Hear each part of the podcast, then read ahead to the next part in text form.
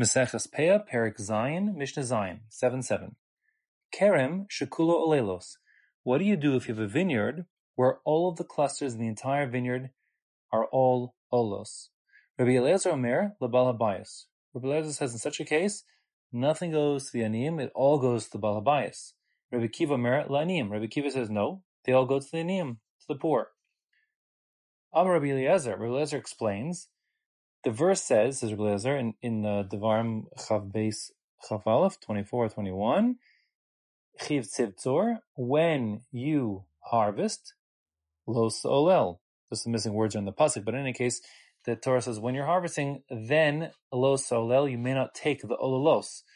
So says Rabbi Eliezer, Im Ein Batzir, if you don't harvest, which is a prerequisite to leaving the olelos, menai olelos. So then where would the obligation to leave the olelos kick in? They're only kicked in once there's a harvest that's independent of the olelos. Am Rabbi Akiva, he says, Rabbi Akiva says, V'charmacha los olel. The pasuk says black and white, when you harvest your vineyard, you may not take the olos.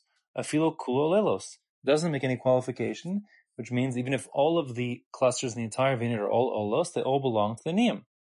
So then the question comes back to Rabbi Akiva, in Cain, lama ne'amar, if it's true, so why would the pasuk say kisiv tzor only when you yourself harvest lo solel? Then you may not take the olos. It sounds like you have to have a harvest for yourself. So he answers, ein laniyim bolelos kodum habatzir. Rabbi Akiva says that pasuk tells you that the right that the aniyim have to come and collect their olos doesn't kick in until the time of the harvest, until the harvest period. So that means both Rabbi Akiva and Rabbi Eliezer agree that the aniyim can't come prior to the harvest season.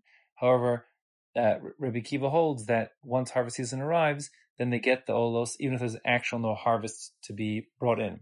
As far as the definition of a betzira, of a harvest, so according to Rabbi Eliezer, it would be even just uh, three eshkolos, three clusters, which would produce a single revius of wine, enough wine to fill one kiddush cup.